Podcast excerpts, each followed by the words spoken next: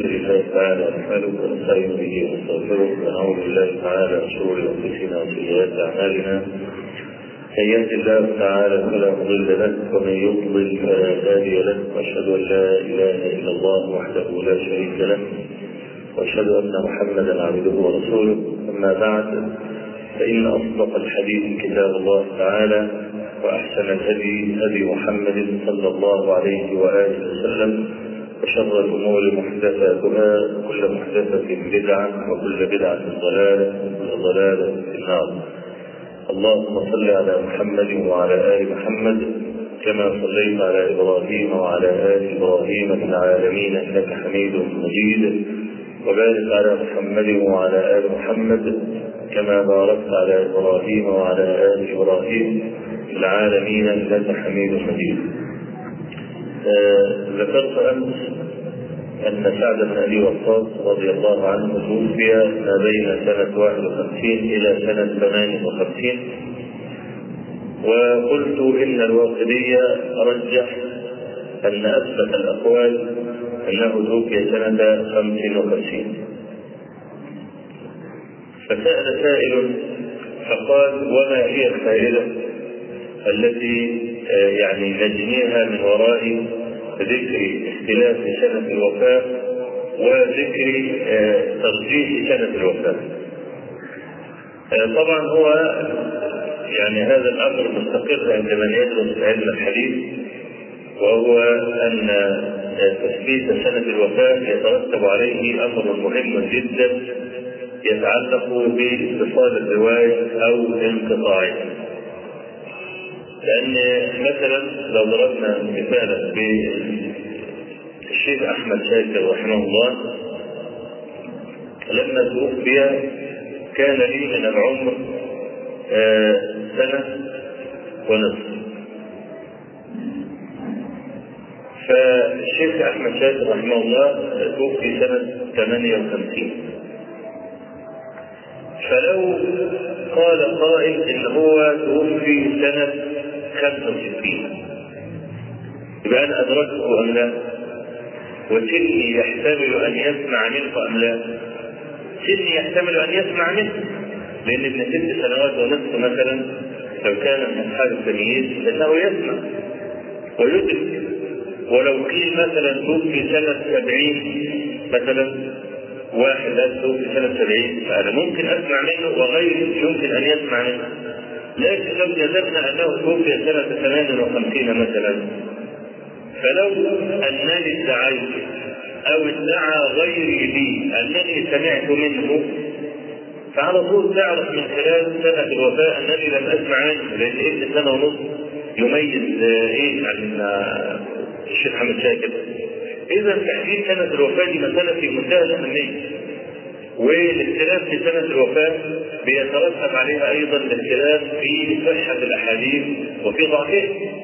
فإذا رجحنا مثلا أنه توفي سنة 58 بتفرق كتير ثلاث سنوات هتدخل مئات الرواة ممكن يسمعوا منه. لو إحنا قلنا توفي سنة 51 فقط مش سنة 52 ولا 3 ولا ولا 4 ولا 5 يبقى إحنا طيرنا مئات الرواة الذين سمع الذين قيل إنهم سمعوا منه. فمسألة التاريخ دي مسألة مهمة، تاريخ الوفيات أو تاريخ المواليد دي مسألة مهمة جدا بينبني عليها مباحث الاتصال والانقطاع في علم الحديث. آه باب من فضائل طلحة والزبير رضي الله عنهما. قال الإمام مسلم حدثنا محمد بن أبي بكر المقدمي وحامد بن عمر البكراوي ومحمد بن عبد الأعلى. قال حدثنا المعتمد وهو ابن سليمان. قال سمعت أبي أبوه هو سليمان بن صفان السيد عن أبي عثمان اللي هو النأسي واسمه عبد الرحمن بن مالك قال لم يبق مع رسول الله صلى الله عليه وسلم في بعض تلك الأيام التي قاتل فيهن. رسول الله صلى الله عليه وسلم غير طلحة وسعد عن حديثهما. وهذا الحديث رواه الإمام البخاري في كتاب فضائل الصحابة. قال حدثنا محمد بن أبي بكر المقدمي. قال حدثنا المعتمر بن سليمان بهذا الإسناد. فهذا الحديث مما اتفق عليه البخاري ومسلم سندا ومتنا ورواه البخاري أيضا في كتاب المغازي قال حدثنا موسى بن إسماعيل أبو سلمة التبوذكي قال حدثنا المعتمر بن سليمان بهذا الإسناد سواء.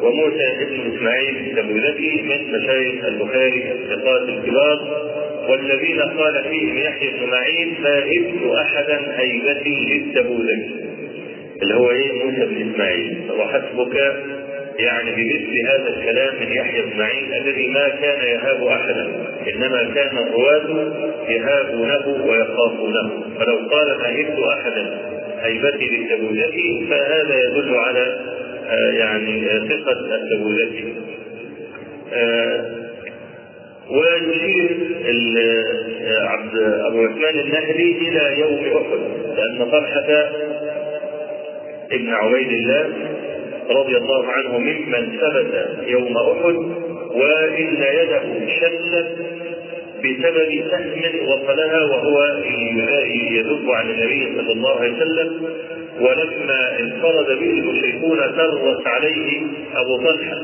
يعني دخله في حضنه كده وجعل يتلقى السهام في ظهره وهو يقول للنبي صلى الله عليه وسلم ظهري دون ظهرك ونحري دون نحرك آه عن حديثهما أي أنهما حدثا. أبا عثمان النهدي بهذا الحديث. وقد صرح أبو بكر اسماعيل فيما استخرجه عن البخاري بهذا. فقيل له من حدثك؟ قال أخبراني بذلك. أي أن هذا الحديث من مسند طلحه ومن مسند سعد بن أبي وقاص أيضا.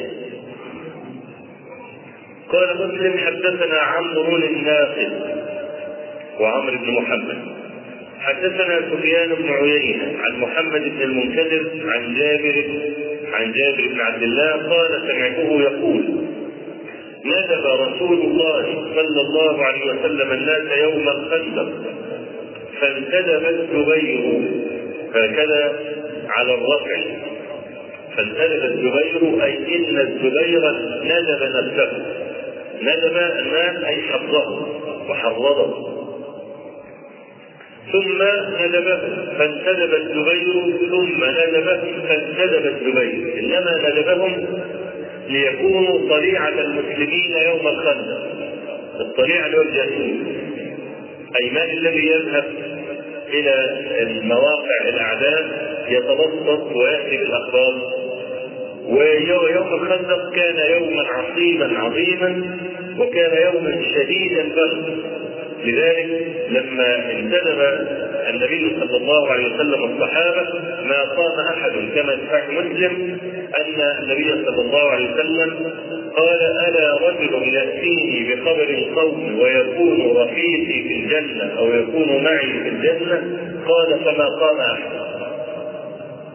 فلم يكن من عادة الصحابة إذا حرضهم النبي صلى الله عليه وسلم على مثل هذه الصحبة أن يتباطؤوا يقول من يأتيني بخبر قوم وهو معي في الجنة؟ يعني هو إذا واحد آمن يبقى ضمن أن هو في الجنة. فكيف لا يقوم واحد؟ منه وهو يبشره بالجنة ورفيقه أيضا في الجنة. وكانوا يعني إذا ندبهم إلى أقل من ذلك بألف درجة هبوا جميعا. فهذا يدلك على أن يعني الأمر كان فوق الطاقة وكان الجو شديد البرد. حتى أنه ورد في بعض الأحاديث أنهم كانوا يلتمسون الدفء بأن يحفر الواحد لنفسه حفرة ويدفن نفسه فيه. مش لاقي إسحاق ولا بطانية ولا كذا فيلتحق بايه؟ يلتحق بالرمل يلتحق بالرمل من حط نفسه حفره ولازم على نفسه. عشان خاطر إيه؟ يدفي الرمل والدفء ده يرجع لأن أنت لما تتغطى باللحاف مين بيدفي الثاني؟ أنت اللي بتدفي اللحاف. ها؟ أوعى تكون متخيل اللحاف اللي بتدفيه لا اللي بتدفيه لأن اللحاف ده بيحبس الحراره المنبعثه من الجسم خلاص فبص تلاقيك لما تبدا والناس بتحط اللحاف على راسك؟ غير لما تسيب راسك مكشوف؟ مفيش ثلاث أربع دقائق تلاقي إيه تلف حلم ليه؟ لأن الحرارة بقى من جسمك إيه؟ اتكتبت كتبها اللحاف وكتبها البطاريه فإنت هتبدا فهو بقى عايز يلتمس اللف يقوم لف نفسه الإيه؟ يدفن نفسه في الرمل فلما ندب الصحابة من ياتيني بخبر القوم لم يقم أحد. قال فليس صدق قام داخل في الحوض شوية عشان يشوف فيقول له إيه؟ تعالى فبيستخبى يعني. فقال قم يا حذيفة. قال حذيفة ولم يكن من طاعة الله ولا طاعة رسوله بد. فقام حذيفة قال فدعا لي رسول الله صلى الله عليه وسلم فكأنني أمشي في حمام. كان واقف دش نادي وذهب عنه ما يجد من القرب والبلد وانطلق إلى آخر الحديث المعروف بتاع حذيفة. فهو في يوم الخندق النبي صلى الله عليه وسلم ندب الناس أي حرضهم من يكون طليعة الخوف؟ يكون أول واحد يروح فأول واحد يروح بيعرض نفسه للخطر لأن قد حد يكتشف ويصير سهل يموته. فلم يقم أحد فانتدب الزبير أي نفسه. ثم ندب الناس فانتدب الزبير ثم ندب الناس فانتدب الزبير ثلاث مرات. فقال النبي صلى الله عليه وسلم لكل نبي حواري وحواريه الزبير. وهذا الحديث رواه الإمام البخاري في كتاب الجهاد. قال حدثنا صدقته ابن الفضل ورواه في كتاب الجهاد في موضع آخر. قال حدثنا الحميدي ورواه في كتاب أخبار الآحاد. قال حدثنا علي بن عبد الله المديني ثلاثتهم عن سفيان بن عيينة بهذا الإسناد عند مسلم سواء. زاد علي بن المديني في حديثه أن سفيان آه بن عيينة قال حفظته من ابن المنكدر. وقال له أيوب السختياني يا أبا بكر حدثهم عن جابر فإنه يعني يسرهم يعني أن تحدثهم عن جابر. قال تحدث في هذا المجلس بعدة أحاديث يقول في كلها سمعت جابرا. قال ابن المديني فقلت لسفيان إن الثوري يقول يوم قريظة. إن الثوري يقول يوم قريظه طبعا ابن ابن عيينه يقول هنا إيه؟ يوم الخندق. يقول الرواية يوم الخندق. فهو ابن المديني يقول له لسفيان الثوري لما روى الحديث لم يقل يوم الخندق إنما قال يوم قريظه والذي وقع في صحيح البخاري في الموضعين الجهاد أن الثوري قال يوم الأحزاب. خلاص؟ فقال سفيان بن عيينة لعلي المديني سمعته منك كما أنك جالس. خلاص؟ يعني أنا متأكد زي ما أنا متأكد انك قاعد قدامي كده أنا متأكد أنني سمعته من محمد ابن المنكدر أنه قال يوم الخندق ثم قال سفيان بن عيينه كلاهما يوم واحد وتبسم سفيان هذه الزياده كلها وردت في حديث علي المديني عند الإمام البخاري رحمه الله. الحواري ذكر الترمذي في سننه عن ابن عيينة أنه قال الحواري الناصر. وابن عيينة أخذ هذا من القرآن. فلما حتى عيسى منه الكفر قال من أنصاري إلى الله؟ قال الحواريون نحن أنصار الله. الحواري هو النصير وسمي الحواري حواريا كما ذكر البخاري معلقا لبياض ثيابهم ويقال منه الدقيق الحواري. تعرف فينه أو العين الأولى لما تودي الغله في العين الأولى فيها بيض خالص العين الثانية أقل بالبياض العين الثالثة ده فيها السدن والكلام إنما العين الأولى اللي هي إيه؟ اللي هو الدقيق الأبيض الخالص اللي إحنا بنسميه إيه؟ الفيل فهو يقال الحواري أي الخالص يبقى إيه؟ الحواري الدقيق الحواري والدقيق الإيه؟ الخالص الأبيض سبيل الايه؟ سبيل البياض فالحواريون سموا بالحواريين لبياض ثيابهم يبقى كل الإخوة إيه؟ من الحواريين كده برضه عشان هم المتميزين بلبس القميص الابيض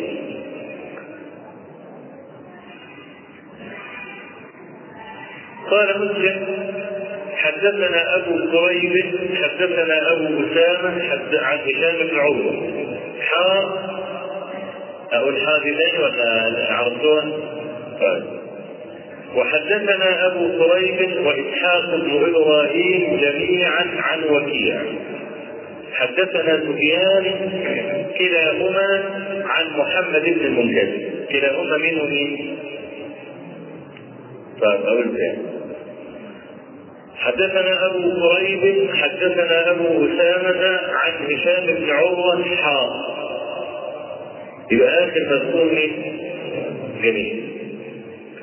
وحدثنا أبو كريب وإسحاق بن إبراهيم جميعا عن وكيع حدثنا سفيان كلاهما سفيان من وهشام بن عروة. لأن هشام بن عروة ده آخر مذكور في الإسناد الأولاني قبل حرف التحويل. خلاص؟ وبعدين لما يقول لك سفيان كلاهما اثنين سفيان ده واحد يبقى فين الثاني؟ يبقى هو آخر مذكور في الاسناد الأول قبل حرف التحويل ماشي الكلام؟ كلاهما عن محمد بن المنكدر عن جابر عن النبي صلى الله عليه وسلم بمعنى حديث ابن عيينة.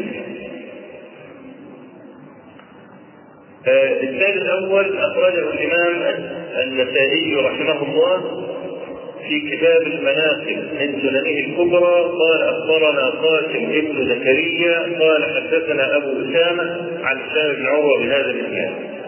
أما الإسناد الثاني اللي هو بيرويه مسلم عن أبي كريب وإسحاق بن راهوي عن وكيع فقد أخرجه ابن ماجه في سننه قال حدثنا علي بن محمد الصنافسي قال حدثنا وكيع في الإسناد عند مسلم أيضا وأخرجه الإمام البخاري في كتاب الجهاد قال حدثنا أبو نعيم الفضل بن لكيد ثم أخرجه في المغازي قال حدثنا محمد بن كثير كلاهما عن سفيان الثوري بهذا الإسناد سواء وقد رواه الترمذي في سننه أيضا عن أبي داود الحفري واسمه عمر بن سعد وعن أبي نعيم الفضل بن كيس كليهما عن سفيان الثوري بسنده سواء.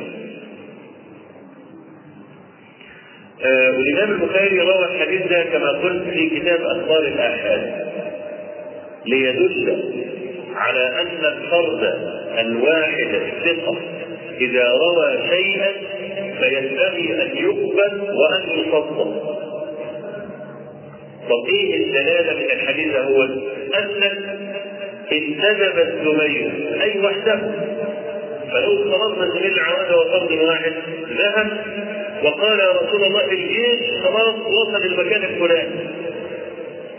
مش النبي صلى الله عليه وسلم بناء عن خبره ممكن يدي أمر للجيش بتاعه كله إن واحد يروح يمين واحد يروح شمال أو تقدموا أو ارجعوا يبقى عمل بخبر الواحد ولا لا؟ عمل بخبر الواحد وممكن يقول للجيش ادخل انت فلو أن خبر الواحد لا يفيد علما أو أو خبر الواحد يمكن أن يشك فيه لقال له النبي صلى الله عليه وسلم ومن ادرانا أنك فاوز لعلك واحد. هخلص الجيش ده كله وابتدي اشتغل بقى واودي يمين وشمال في خبر واحد بس لا لازم يكون اثنين ثلاثة أربعة معاه بحيث يكون الخمسه ستة دول دون الخبر الاخير فطالما أنه أرسل واحدا فقط فلا بد أن تقوم الحجة بخبره وإلا لكان إرساله عبثا إذا كان سيشك في خبره. الكلام ده إحنا بنرد بيه على المعتزلة والجماعة اللي بيقول لك خبر الواحد لا يقبل في باب العقيده كل أسف هذا الكلام يدرس في مناهج الأزهر. الأزهر عندهم في باب العقيدة. يقول لك خبر الواحد ليس بحجة في باب العقيدة. إنما باب الأحكام الشرعية يقول لك يؤخذ به لأن الأحكام الشرعية تؤخذ من الظن الغالب. طبعا الكلام ده كلام خطأ 100% وإحنا بنرد عليهم في حديث زي ده. خلاص؟ وبنرد عليهم برضه كلام ذكره ابن حزم وغيره قال لو أن الإمام والكلام اللي قاله ابن حزم دليل ده قال لو أن إماما إمام المسلمين. أرسل رسولا من قبله إلى أمة من أمم الكفر. ليقرأ عليه كلام الله. قول لهم أسلم. فرجع هذا الرجل الواحد إلى الإمام وقال هؤلاء رفضوا الإسلام. لاستباح الإمام دماءهم وأموالهم. ودخل عليهم بخبر الواحد بس. فإذا كان خبر الواحد لا يفيد حجة فكيف يريق الدماء وكيف يأخذ الأموال بخبر الواحد إلا إذا كان حجة عنده؟ وحديث معاذ بن جبل وأبي موسى الأشعري كما في الصحيحين أكبر دليل على ذلك ويكفينا هذا الحديث فقط للرد على هذه المقالة الخلف في في هذا الباب. وهو أن النبي صلى الله عليه وسلم أرسل معاذ بن جبل إلى اليمن. وقال له إنك تأتي قوما أهل كتاب. فليكن أول ما تدعوهم إليه شهادة أن لا إله إلا الله وأن محمدا رسول الله. فإن هم أجابوك لذلك فقل إن الله فرض عليكم خمس صلوات إلى آخر الحديث الذي تعرفونه جميعا. طيب. هل يتصور أن يرسل رسول الله صلى الله عليه وسلم إلى أهل اليمن رجلا لا تقوم الحجة بخبره ولا ببلاغه دي مسألة ممكنة يعني حد يلاقيها؟ أبدا. طيب أرسل معاذا ولا بعت 100 واحد معاه؟ أرسل معاذا فقط. طيب شهادة أن لا إله إلا الله وأن محمد رسول ده عقيدة ولا فروع؟ هي دي العقيدة كلها؟ طيب قامت الحجة بكلام معاذ وحده على أهل اليمن ولا لم؟ قامت الحجة يبقى خبر الواحد حجة في باب العقيدة ولا لا؟ حجة طب افترض أهل اليمن ردوا كلام معاذ هؤلاء حكمهم كفر عند النبي صلى الله عليه وسلم ولا لسه لم نبلغهم الحجة؟ بل بلغتهم الحجة ويكفروا بتكذيب معاذ. تمام كده؟ فالنهارده هم دلوقتي بيقول لك خبر الواحد لا يفيد لا يفيد علمك في العقيدة. حطوا الأصل الفاسد دليل. عشان يعطلوا صفات الله تبارك وتعالى. كل ما نقول لهم حديث زي حديث معاذ حكم السلف لما النبي صلى الله عليه وسلم قال للجارية يا جارية أين الله؟ قالت في السماء. قال من أنا؟ قالت أنت رسول الله قال اعتقها فإنها مؤمنة فحكم لها بالإيمان وسالها أين الله؟ الجماعة دول بيقول لك لا يجوز أن تسأل هذا السؤال. لو سألت السؤال ده تبقى آسف. آسف ليه؟ انك لأن الله عز وجل ليس في جهة. لما تقول في السماء يبقى أنت حددت مكان. والله عز وجل أكبر من كل حاجة. فلا يجوز أن تقول إن الله في السماء. طيب أأمنتم من في السماء أن يخسف بكم الأرض؟ لك من في السماء الملائكه خلاص؟ طب العلو ده يخافون ربهم من فوقهم. لك الفوقية هنا فوقيه قهر كقول فرعون وإنا فوقهم قاهرون. قال لك فدي فوقيه قهر مش فوقيه علو. طب يا جماعة ده ده, ده الحديث ده صحيح مسلم قال لك فهو لا يؤخذ بخبر الواحد العقيد. يا ريت كان يؤخذ به كل خدنا بيه وكنا ريحناه. طب الأصل الفاسد اللي أنت حطيته ده جبته منين أصلا؟ هو أنت تعمل لي قانون. تقول مثلا إن الرب ده أنا هحطه في السجن. ولما تحطني في السجن تقول لي أنا حطيتك بقوة القانون. أنا ما خالفش القانون. طب أنا بسالك مين اللي حط القانون أصلا؟ أنا معارض للقانون من أصلا مش تحط لي قانون وتيجي تعاقبني تقول لي سياسه القانون؟ ما أنا معارض القانون من أصلا فانا عايز أعرف. خبر الواحد وأصل لباب العقيده ده يكون منين؟ مين اللي أصله؟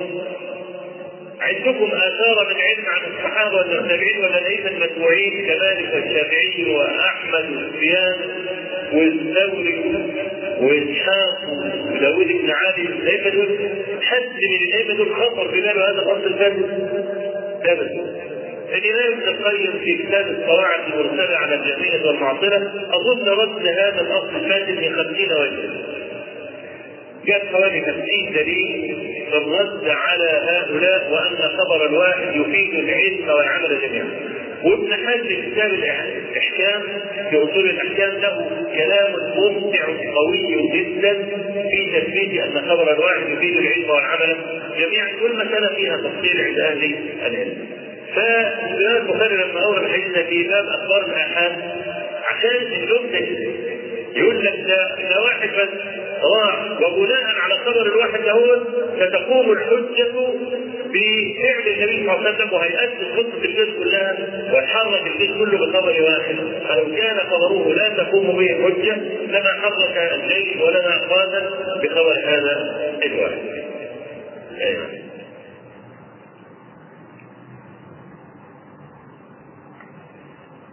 قال مسلم حدثنا إسماعيل بن الخليل وسويد بن سعيد كلاهما عن عن ابن مسلم.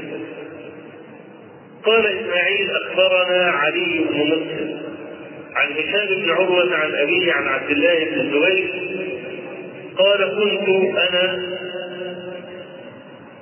وعمر ابن أبي سلمة يوم الخندق مع النسوة في اطم في اطم حسان فكان يصفق لي مرة فأنظر واصفق له مرة فينظر.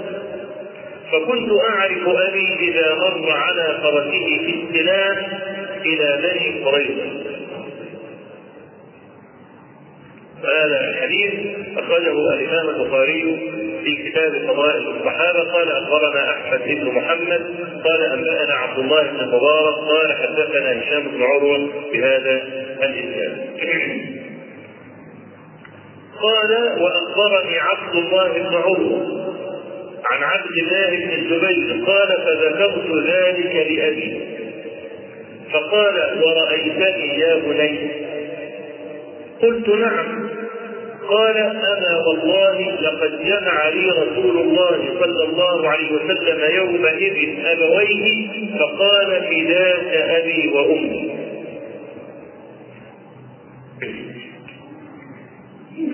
آه نسيت أن أقول أن الإمام البخاري في الحديث الماضي اللي هو حديث لكل نبي حوالي لما انتدب النبي صلى الله عليه وسلم الزبير البخاري ذكر هذا الكتاب في موضعين في كتاب الجهاد. آه في الموضع الثاني قال باب السير وحده.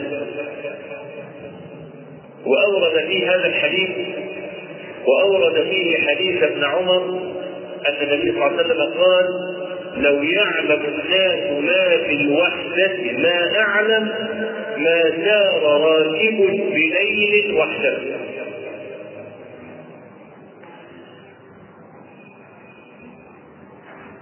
طيب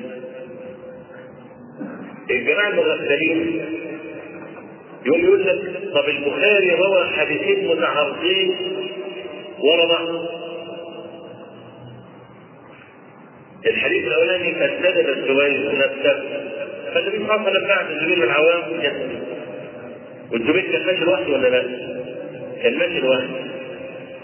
طيب وهنا في حديث ابن عمر نهى عن أن يسير الرجل بالليل وحده. فيبقى الحديث الأولاني أثبت السير وحده والحديث الثاني نهى عن السير وحده. يقول لك تطلع تكون الاثنين ورا بعض. ده بقى ده شغل بقى الناس بقى الفقهاء الكبار فقهاء الحديث أمثال الإمام البخاري. عشان عارف إن في ناس مغفلين هيعترضوا برضه نفس الاعتراض. فحب يوفق ما بين الحديثين. عشان ما فيش حد يتصور ان في تعارض بينهم الاثنين فيبقى باب السير وحده أي إذا دعا إلى ذلك داع وضروره خلاص؟ ويحمل حديث ابن عمر في النهي عن السير بالليل لمن لم يكن له نساء ليه؟ لأن بالليل الناس تنام وقد يعرض الإنسان عارض يحتاج إلى واحد معاه وإلا يموت أو تحصل له كارثة. خلاص يبقى اذا لما يقول باب السير وحده إذا دعا إلى ذلك داعي والكلام ده كله مربوط بالليل بس. ما سار راكب بليل وحده. لأن الليل داعيه للفراغ ومفيش حد لكن بالنهار الناس كلها رايحة جاية. خلاص؟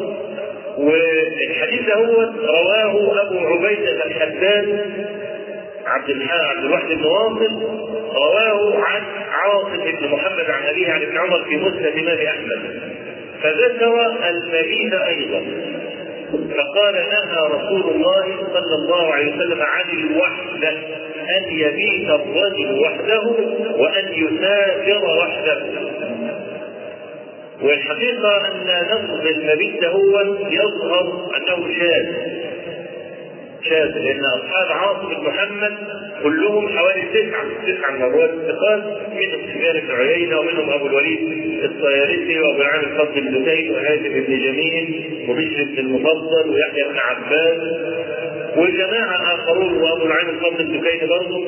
كل هؤلاء رووا هذا الحديث عن عاصم بن محمد عن أبيه عن ابن عمر باللفظ الذي أورده البخاري في صحيحه.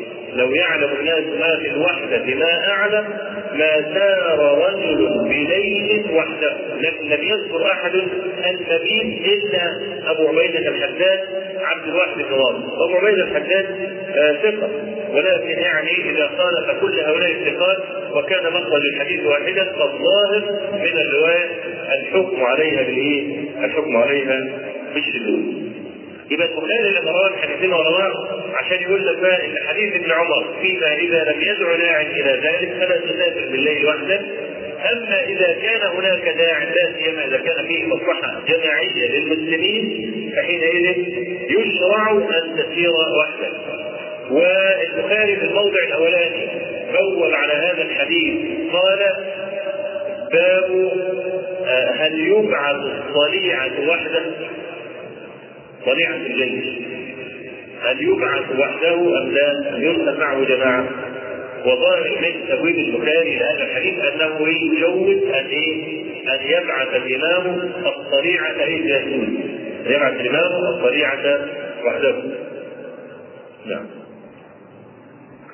آه قال واخبرني عبد الله بن عروه عن عبد الله بن الزبير قال فذكرت ذلك لأبي قال ورأيتني يا بني قال نعم قال أنا والله لقد جمع لي رسول الله صلى الله عليه وسلم يومئذ ابويه فقال فداك أبي طبعا فضيلة الزبير واضحة في هذا، عمر بن أبي سلمة هذا ربيب النبي صلى الله عليه وسلم. ابن أم سلمة. والنبي صلى الله عليه وسلم كان له ربيب وربيب. الربيب له عمر. والربيبة هي زينب. زيد. ولما اراد لما أراد النبي صلى الله عليه وسلم أن يعرس بام سلمة أن يدخل بها في يوم زفافها عليه كانت ترضع زيدا هذه فالنبي صلى الله عليه وسلم كل ما يدخل يلبس مرضع زيد يقوم طالع بره خلاص يرجع إلى يلبس مرضع زيد. خلاص. فيقول كيف تنام؟ خلاص تلقى خلاص يخرج فعمار بن ياسر لما لقى النبي صلى الله عليه وسلم داخل خارج فدخل على أم سلمة رفع ذلك فخطفها منها وقال شتمها يعني قال مقبوحة مذبوحة تؤذي رسول الله صلى الله عليه وسلم. فلما كان زينب خرج فالنبي صلى الله عليه وسلم دخل فلم يجد قال أين الجناب؟ وأين ذهب الجناب؟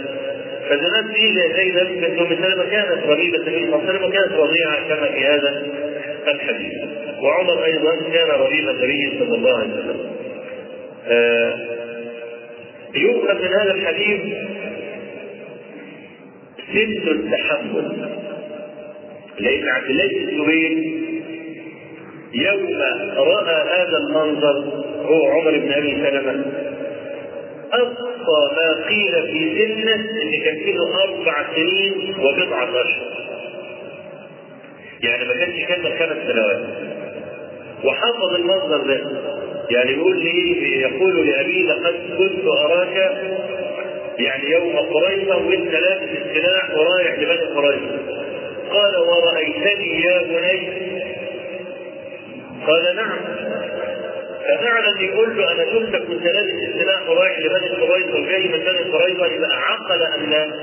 يبقى عقل هذا الموضع يبقى إذا سن التحمل سن التحمل ليس لها سن معينه بل إذا ميت خلاص يؤخذ عنه العلم. وقد بوب البخاري في كتاب العلم قال باب متى سماع الصغير.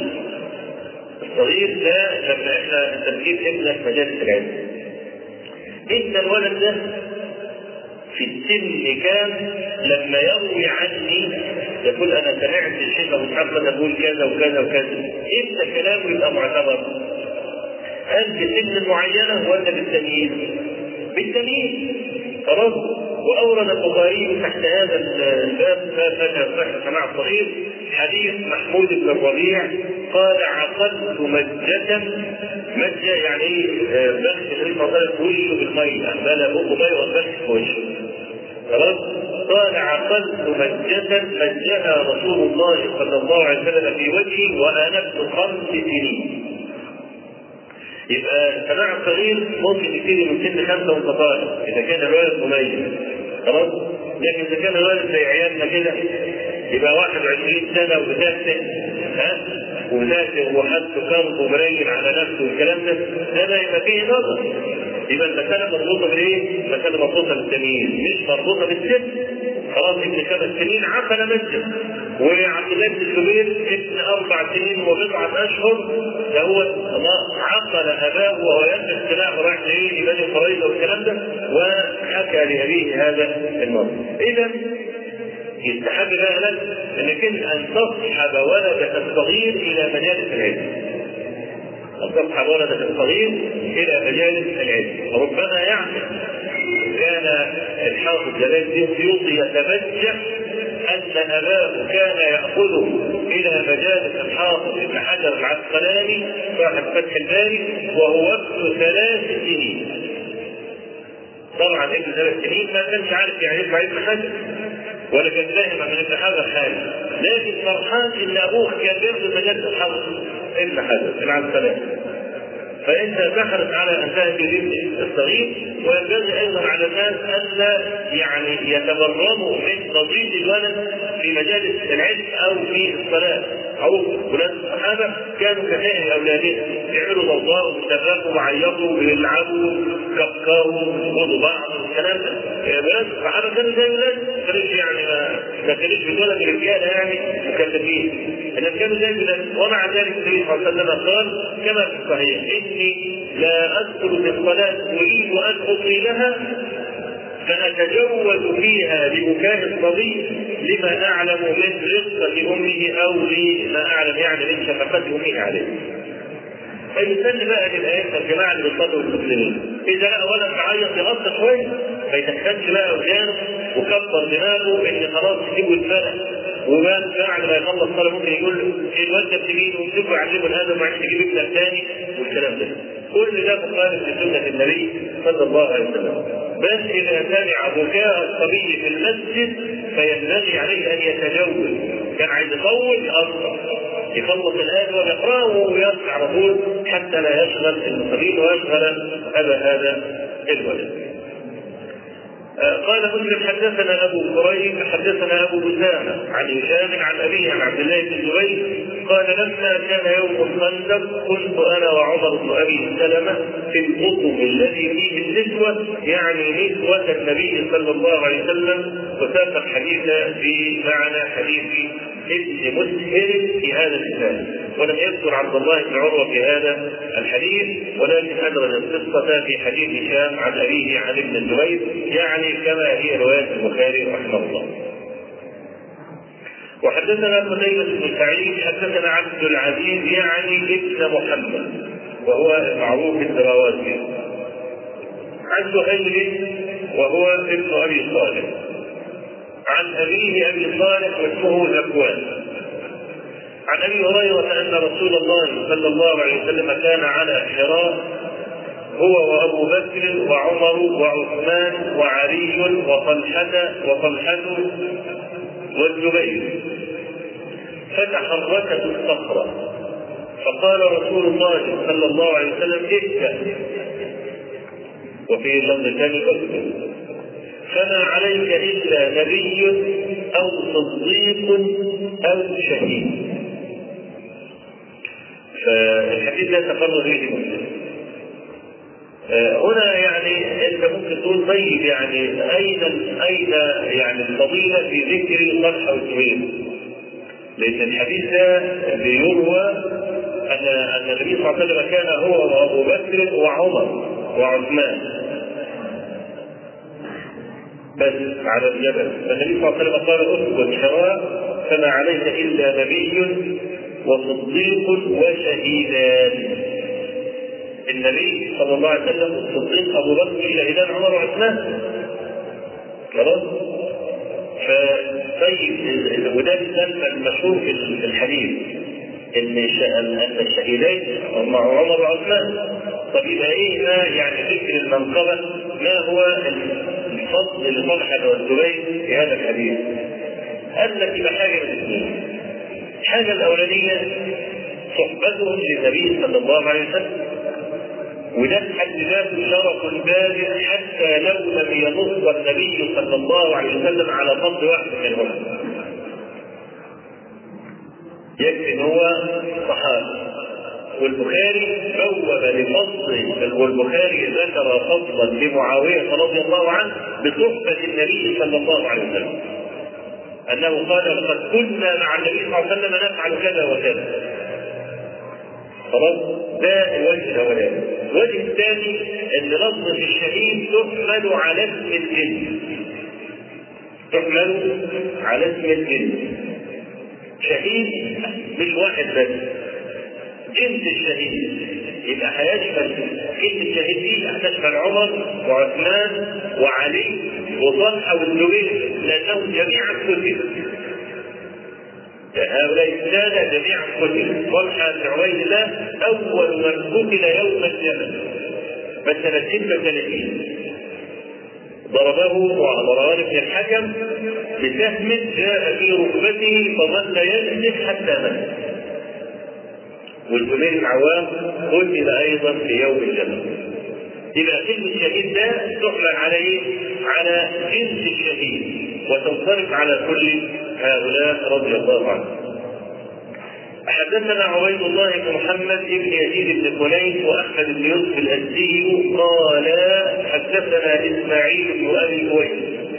إسماعيل بن أبي أويس إسماعيل بن عبد الله ابن أبي أويس وهو من المشايخ البخاري. حدثني سليمان بن بلال عن يحيى بن سعيد. يحيى بن سعيد هذا هو الأنصاري وليس القطان. عن سعيد بن أبي صالح عن أبيه عن أبي هريرة أن رسول الله صلى الله عليه وسلم كان على جبل حراء فتحرك فقال رسول الله صلى الله عليه وسلم اسكن حراء فما عليك إلا نبي أو صديق أو شهيد وعليه النبي صلى الله عليه وسلم وأبو بكر وعمر وعثمان وعلي وطلحة والزبير وسعد بن ابي وقاص. حدثنا أبو بكر بن أبي شيبة حدثنا ابن نمير وعبده ابن نمير هذا هو عبد الله. وعبد الله بن نمير ده له اسمه محمد. محمد ابن عبد الله بن نمير. ويقال لكليهما ابن نمير. طب تميز بقى لما يقال حدثنا ابن نمير تميز بقى ده الابن ولا ابوه بالتلميذ بتاعه خلاص؟ فإذا رأيت الإمام أحمد مثلا وإسحاق بن راهويه ومسدد ابن مسدد الثلاثة دول مثلا يقولون حدثنا ابن نمير يبقى عبد الله الأب تمام؟ وإن رأيت مسلما أو البخاري أو النسائي أو هذه الطبقة يقول الواحد منهم حدثنا ابن نمير فهو محمد ابن عبد الله بن نمير. ليه؟ لأن مسلما لم يدرك عبد الله بن نمير من أصل. خلاص؟ وكذلك البخاري والنسائي والجماعة دول لم يدركوا عبد الله بن نمير الوالد، لكن أدركوا إيه؟ الابن اللي هو محمد ابن عبد الله بن نمير. حدثنا أبو بكر بن أبي شيبة حدثنا ابن نمير وعبده عبد هذا هو ابن سليمان قال حدثنا هشام هشام يعني ابن عن أبيه عروه بن الزبير قال قالت لي عائشة أبواك والله من الذين استجابوا لله والرسول من بعد ما أصابهم الضر. أي أصابتهم الشدة والكلام ده كان في غزوة أحد. أبواك اللي هو أبو بكر والزبير هي بتقول لي عروة بن الزبير. طيب الزبير لأنه عروة بن الزبير. طب أبو بكر الصديق؟ لأنه كان جد عروة. مش هو مش عروة ده أمه مين؟ أسماء بنت أبي بكر. مش كده؟ يبقى أبو بكر الصديق كان جد عروة لامه خلاص؟ وأبو آه عروة هو الزبير بن عوام. ويقال عن الجد أب. يقال عن الجد أب. وفي هذا حديث رواه النسائي في سننه أن علي بن أبي طالب رضي الله عنه توضأ لما كان خليفة. توضأ في الرحمه قصر بتاعه يعني. آه وكان معه الحسن والحسين. وبعدين بعد ما توضأ كان في صهر كده شوية مية تطليق للوضوء فوقف وشرب هذا الماء. وقال للحسن والحسين رضي الله عنهما هكذا رأيت أباكما النبي صلى الله عليه وسلم. أباكما النبي صلى الله عليه وسلم يفعل. فجعل الجد أبا الجد هو أصل الأصل مش زي مثلا إيه العم. إحنا واخدين كده على إن إحنا نقول للعم يابا. مش كده؟ انما عمه دي ما عرفناش لما كنا شوكولاته والكلام ده جينا بقى وإيه وبقينا من ولاد الزواج هم يقول يا عم واخد بالك إزاي؟ لكن إحنا طول عمرنا خليك بنقول يابا خلاص؟ ليه لقول النبي صلى الله عليه وسلم عم الرجل صنو ابيه صنوان وغير صنوان صنوان يعني الاثنين طالعين من منبع واحد بس فرعين كده زي اللي أصلها واحد وأنا عاملة فرعين خلاص؟ يبقى أصلهم واحد ويتفرعوا فرعين كذلك أنا وأخوي. أنا وأخويا أبونا واحد. وبعدين قلنا طالعين فرعين كده. فالصن هو الشبيه الصن هو الشبيه عشان كده بنقول إيه؟ بنقول للعم بنقول العم أفضل. عشان إيه؟ عشان سن ذلك وكذلك قول النبي صلى الله عليه وسلم الخالة بمنزلة الأم عشان هما الاثنين برضه إيه؟ زي إيه؟ زي الرجل والأخيه. وحدثناه أبو بكر بن أبي شيبة حدثنا أبو أسامة أبو أسامة ده حماد بن لو تكتبوا اسمه في الأحاديث الماضية. حدثنا هشام يعني ابن عروة بهذا الإسناد وزاد تعني أبا بكر والزبير. حدثنا أبو كريب محمد بن العلاء حدثنا وكيع حدثنا إسماعيل. عن المهيب عن عروة قال قالت لي عائشة كان أبواك من الذين استجابوا لله والرسول من بعد ما أصابهم القرح أقول قولي هذا واستغفر الله العظيم لي ولكم وصلى الله وسلم وبارك على نبينا محمد والحمد لله رب العالمين.